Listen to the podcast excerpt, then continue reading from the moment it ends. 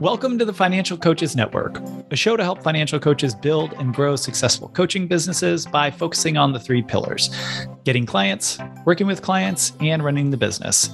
I'm Garrett Philbin. Over the first four years as a coach, I grew a successful financial coaching business to over 80K in annual revenue. And I'm Joshua Escalante Troche. As a tenured professor of entrepreneurship and a consultant, during the past two decades, I've helped more than a thousand entrepreneurs start and grow their businesses. So get that pen and paper ready or open up the Notes app on your phone. It's time to build your ideal financial coaching business.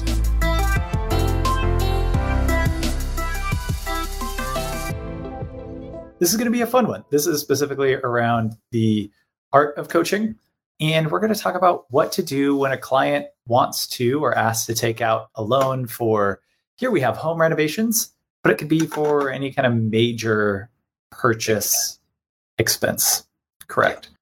So, why particularly this question today? Yeah, I think that, well, there's a few things. First off, there have been some questions in the group over the course of, well, probably since the group started that talk about things like, you know, a client wants to take out a home loan to put in a pool or other things along those lines. And there's always this sort of debate that goes on. And the debate oftentimes comes from a very, we'll call it dogmatic viewpoint. It's, we don't do dogma around here. No, no. Yeah. it's one of the reasons why economists are famously non political same with physicists, they're famously apolitical. And the reason why is because most people take their political viewpoint and then fight find the economics or the physics that that match that viewpoint. and economists just don't care about politics, they just care about what are the what does the actual data say. Well, although I hear now they're left leaning and right leaning, so is nothing sacred in this world, Joshua. Yeah, unfortunately, yeah. Well, there are economists that do the opposite. That, that yeah, whatever. good point.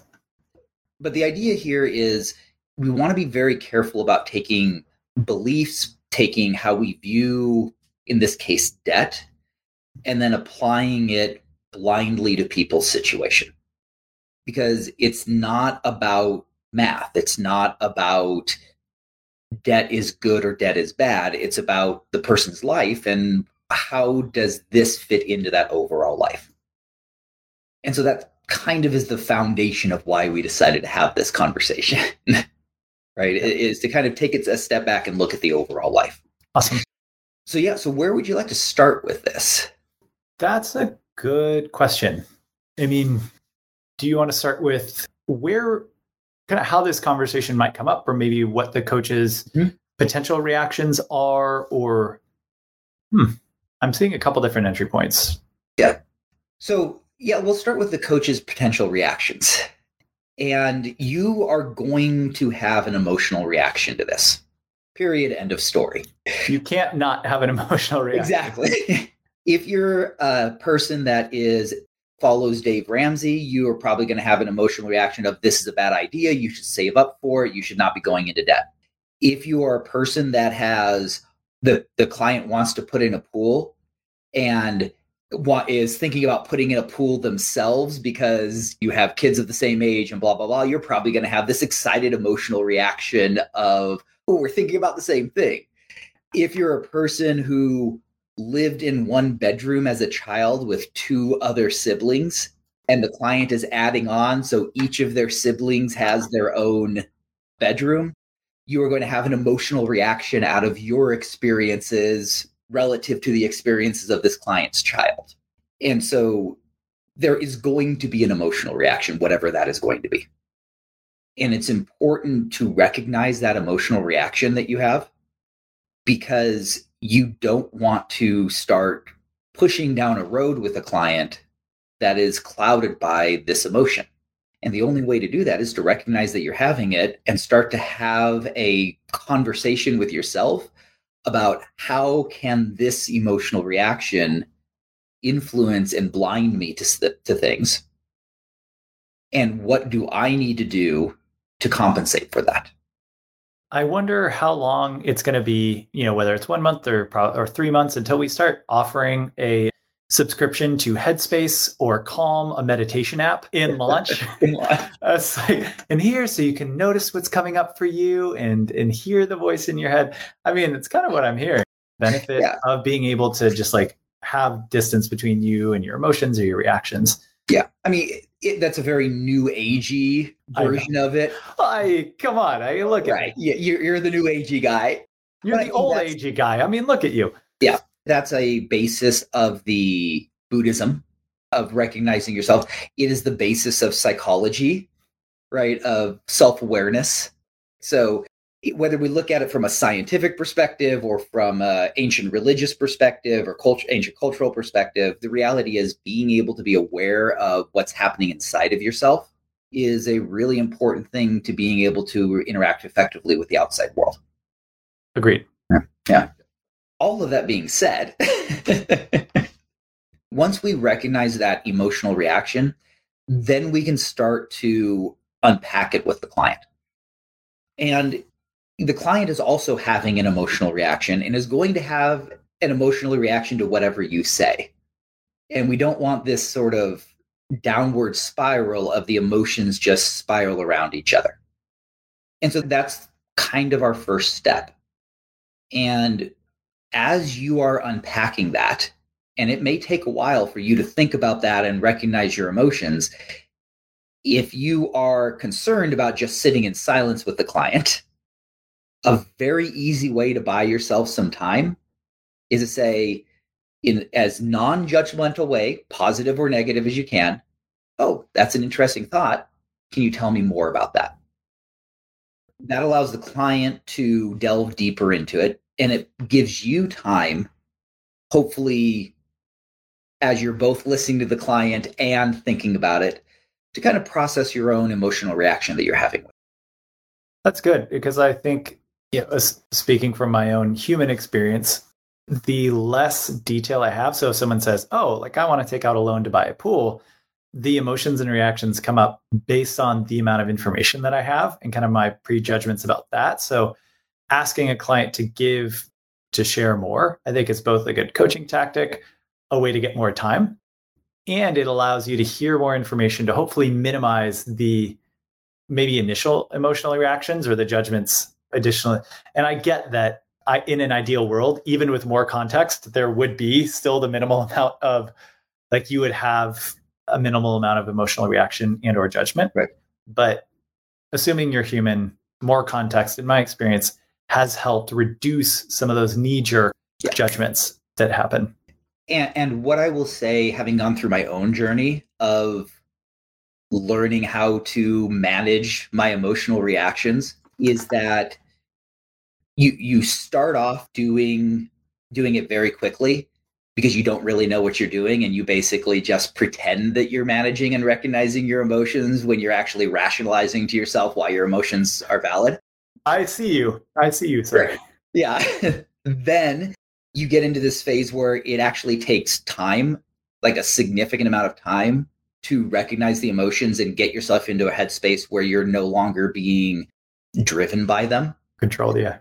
And as you as you do that more, that time starts to compress down to where it does get to a point where it happens pretty quickly. But most people will go through that journey of rationalizing their emotions and not really doing it, and then taking time and then getting to the final stage. And I think that's an important point so that people can not make themselves wrong for mm-hmm. having those reactions and having it take some time because it's just all part of the process. Yeah. So it's not like, oh, you're wrong for being here. It's just, okay, I'm, that's where I'm at at this process. And here's where I want to keep moving toward. Yeah, exactly. And then we get into is it a good idea? Yeah.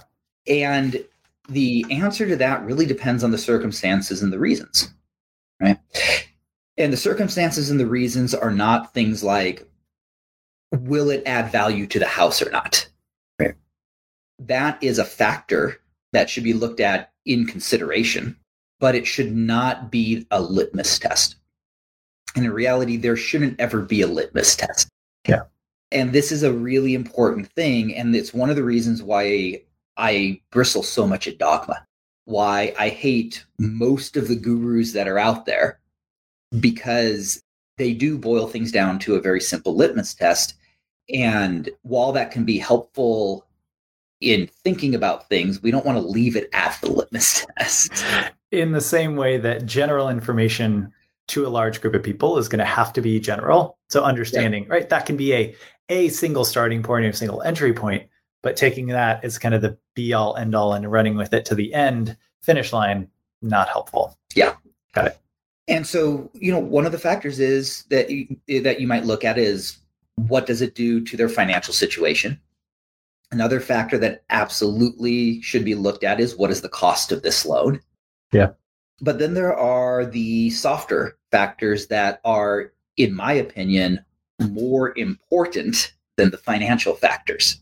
And if you don't address those, the client isn't going to listen to your rational, logical arguments solely around the hard numbers anyway, in my experience. Well, yeah, I would agree with that, but they're more important in my idea in my mind because the numbers aren't that important to begin with.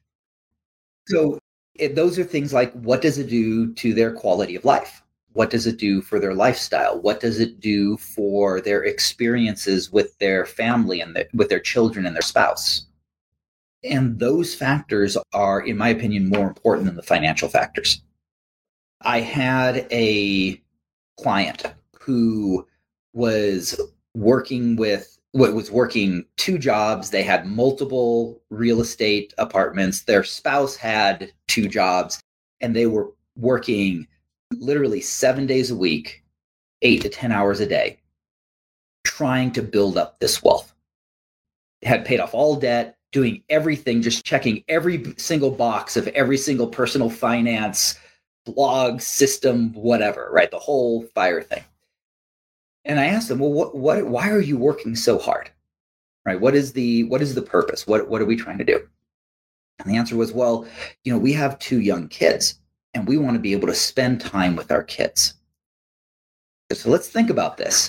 Going to work seven days a week, eight to 12 hours a day for the next 10 years so that you could free up time to spend with your kids right around the time your kids they go off to college time with you.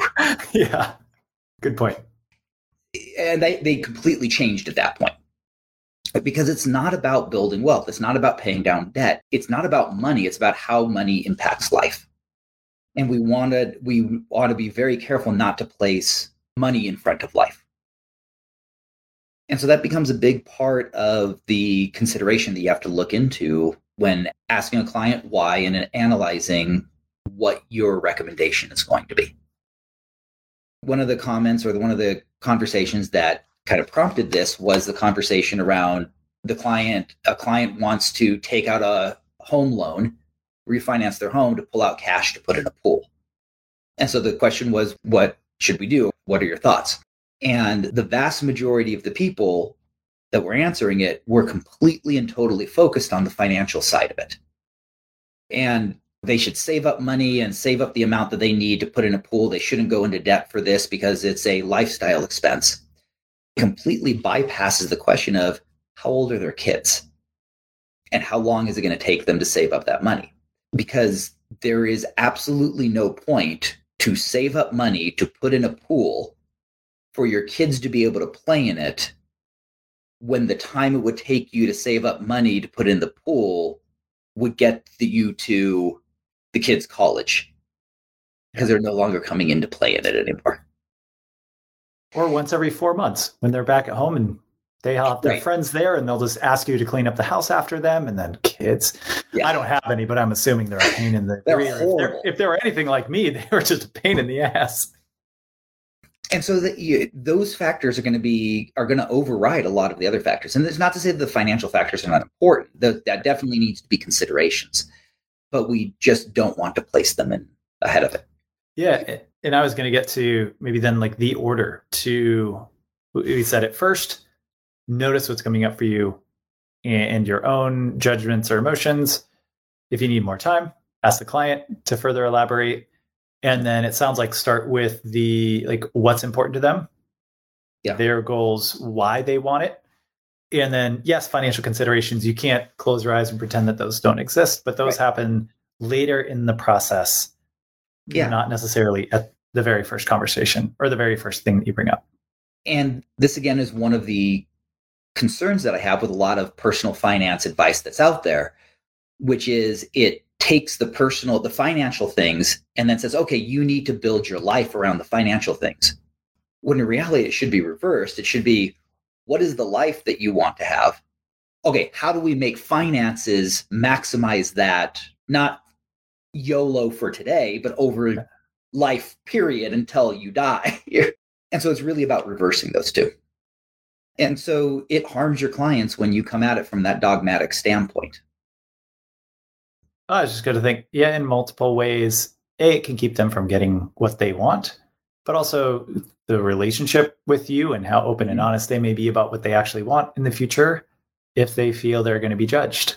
Yeah. And it harms your business. Yeah. I have a pretty good number of clients who have come to me and during our initial conversations prior to becoming clients, they were asking me questions that made it very obvious that they had talked with another either financial advisor or financial coach who was under the model of get rid of all luxuries in order to maximize wealth building. Because they would ask questions like, well, I just want you to know that my manicures are really important to me. So if you ask me to get rid of my manicures, I, that's not going to work. Is that going to be a problem for you? And I had quite a number of them just literally say, yeah, we were talking with, we were working with someone else and we fired them because that was always what they were saying. And so I know for a fact that clients do leave. And mind you, I have a very small microcosm. I imagine there's a lot more people than just the ones that come to me. Yeah. And so it will harm your business when you come at it from dogmatic approaches. Yeah. So it's summertime. You're building the pool, or uh, Yeah, great question. It's a the big reveal? Yeah. So here's the reality. Uh, we just finished a massive construction project. We then did a refinance of the property to pull out cash. So keep in mind, we just increased the mortgage, the amount that we that we owe. We're paying interest on that, and that money is currently sitting in an account that's labeled well, we'll call it limbo. And the reason why is because we don't know what we're going to do with it, but one of the options is building a pool. And we're waiting to see what happens with a number of different factors, including uh, construction costs, materials, and housing prices in general, and other things over the course of the next year in, and then we may be putting in a pool, we may be doing something else with the money. There are certain sort of trigger points that are going to determine what we do with that money. Uh, but it is literally just sitting in a savings account earning not 0.05%. And people, I'm sure there's lots of people think, thinking, you know, clutching their pearls. Oh, my stars and garters, you know, you're paying X percent when you're I'm sorry, but if anyone is saying, "Oh my oh, stars and stars and garters," you need a better turn of phrase for when you get scared. Sorry, maybe this is my millennial self, just different age. anyway, continue. Really that was the part that you got, not clutching their pearls. That Uh, I've heard that from you before. That one I was Gotcha. going to let slide. Okay, so the new, so it was the new thing that that got you. yeah, it was the new thing. But when we look at it, you know, the yes, we're paying interest, but that is a you want to look at well, we look at that as it is buying us flexibility. We're paying money Yeah. To receive flexibility to be able to choose what's best for our family, our lifestyle, and our finances at a point once we know more information in the future There it is. if that's hard to comprehend, I'll, if there's a simpler way of looking at it. Would you be willing to pay a thousand dollars to be able to buy or sell a stock today based on today's price Mm-hmm. But being able to wait six months later before you had to make the decision. Hmm. And a lot of people would be what be very much willing to do that because that's basically effectively having a crystal ball. and that's another thing that you want to look at is what are you yes this is costing money but what is that money buying you yeah and see what did she say? Said when you're looking at dave ramsey's method getting rid of luxuries or something that many of his listeners follow. It all depends on how desperate your client is. And i mean i think that to a degree that's true in a mm-hmm. sense that where some people are the pool isn't something that they are even considering because maybe you know, the pain of being in debt or you know, the emotional focus and what they truly do want is just to not feel that anxiety, pain, stress, fear. And they may want a pool, but it's just not. And Josh, you can correct me if this isn't sounding accurate because I'm doing it on the fly, but I just would you imagine that if we're talking about goals and priorities, their priority may be to not be in debt because that pain is so high versus thinking of more luxuries, right? Just because the pleasure of having those things. Yeah. And this is really where more robust financial coaching becomes becomes powerful or financial advising becomes powerful because it's chi from launch that linear thinking versus uh, more complex versions of thinking, of more complex ways of thinking. Yes, they when we look at luxuries, what's defined as a luxury? How do we define luxuries? I, I was just going to say, what does that even mean? I have clients who eat really, really healthy, high, buy high end organic food. And some of them do it because they're kind of like, oh yeah, I'm interested in it, so I'm I I like to do it because we have the money. Other clients do it because they have very very specific what's it called health reasons for it and they have health conditions. So is high end food a luxury or not? Manicures, as an example. Yeah. Some people yeah, it's nice to treat myself. Other people, they view that as a major part of who they are, their identity, and a big part of how they relax. And so one person may view a manicure down here. There's my with the bar, you kind of have to. There we go. Right. Jeez, I am not doing it down here on their priority list. Others may put manicures up here on their priority list. And depending on where that falls on their priorities with everything else, will depend on whether or not that is a luxury that we would want to advise a client to cut or not. And so, even when you're looking at getting out of debt, it still comes into where do these things fall in the priorities of your lifestyle to help them decide what things should be cut versus not cut. Yeah.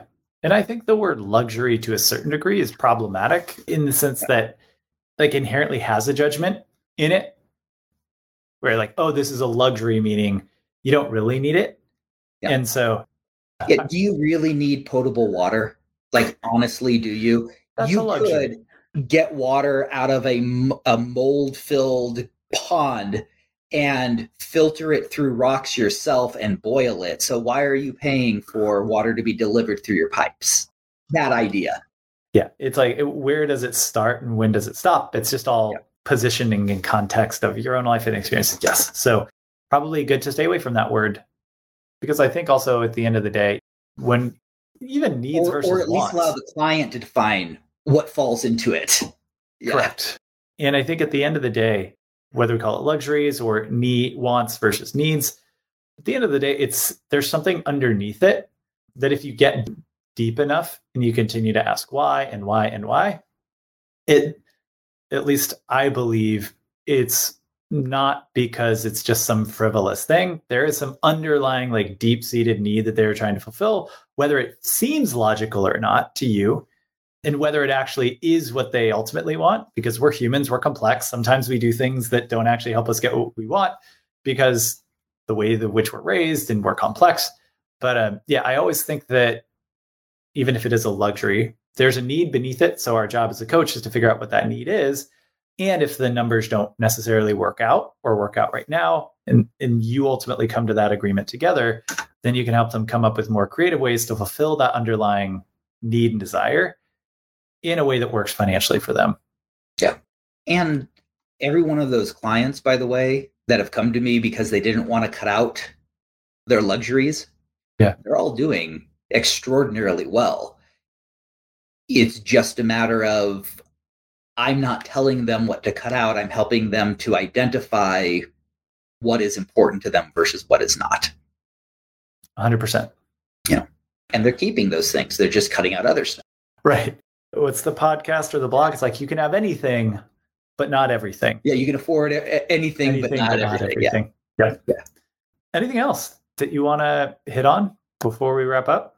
No, we've got a. It's true. A FCN town hall. Yes, that's what I was looking for. I was gonna say for our uh, yeah FCN launch members, we're making some changes potentially to launch. So we're gonna go see what they think of those potential changes before we make them live, so you can get some good feedback and, and make uh, adjustments if they've got better ideas and input, and take that into account.